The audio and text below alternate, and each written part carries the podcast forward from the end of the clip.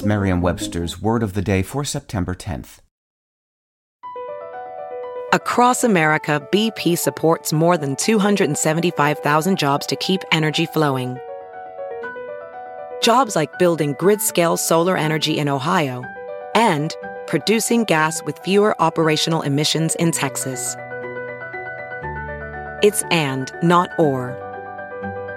See what doing both means for energy nationwide at bp.com slash investing in America. Today's word is orotund, spelled O-R-O-T-U-N-D. Orotund is an adjective. It's a formal word used as a synonym of sonorous to describe something, usually a voice, marked by fullness, strength, and clarity of sound. It can also be used disapprovingly to mean pompous or bombastic. Here's the word used in a sentence from Pitchfork.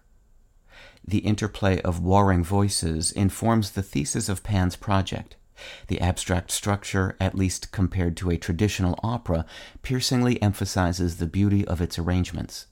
Across the seamless span of a found lament and a tender accent, swooning sighs and orotund mezzo soprano are backed by an almost melodic drone, and high pitched voices cry out fear to protest the minatory wall of mechanical sound encroaching on them.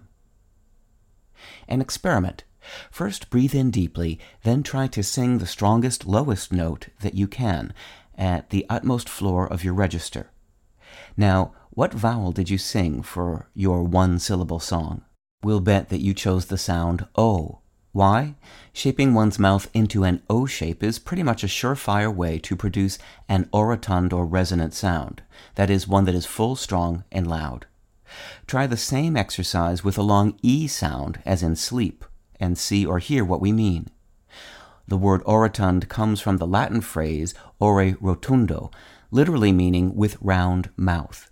It was adopted into English in the late 18th century to describe the strength of one's vocal delivery, but has since picked up an additional sense of pompous or bombastic to describe inflated speech that may be full of sound and fury, yet signifies nothing.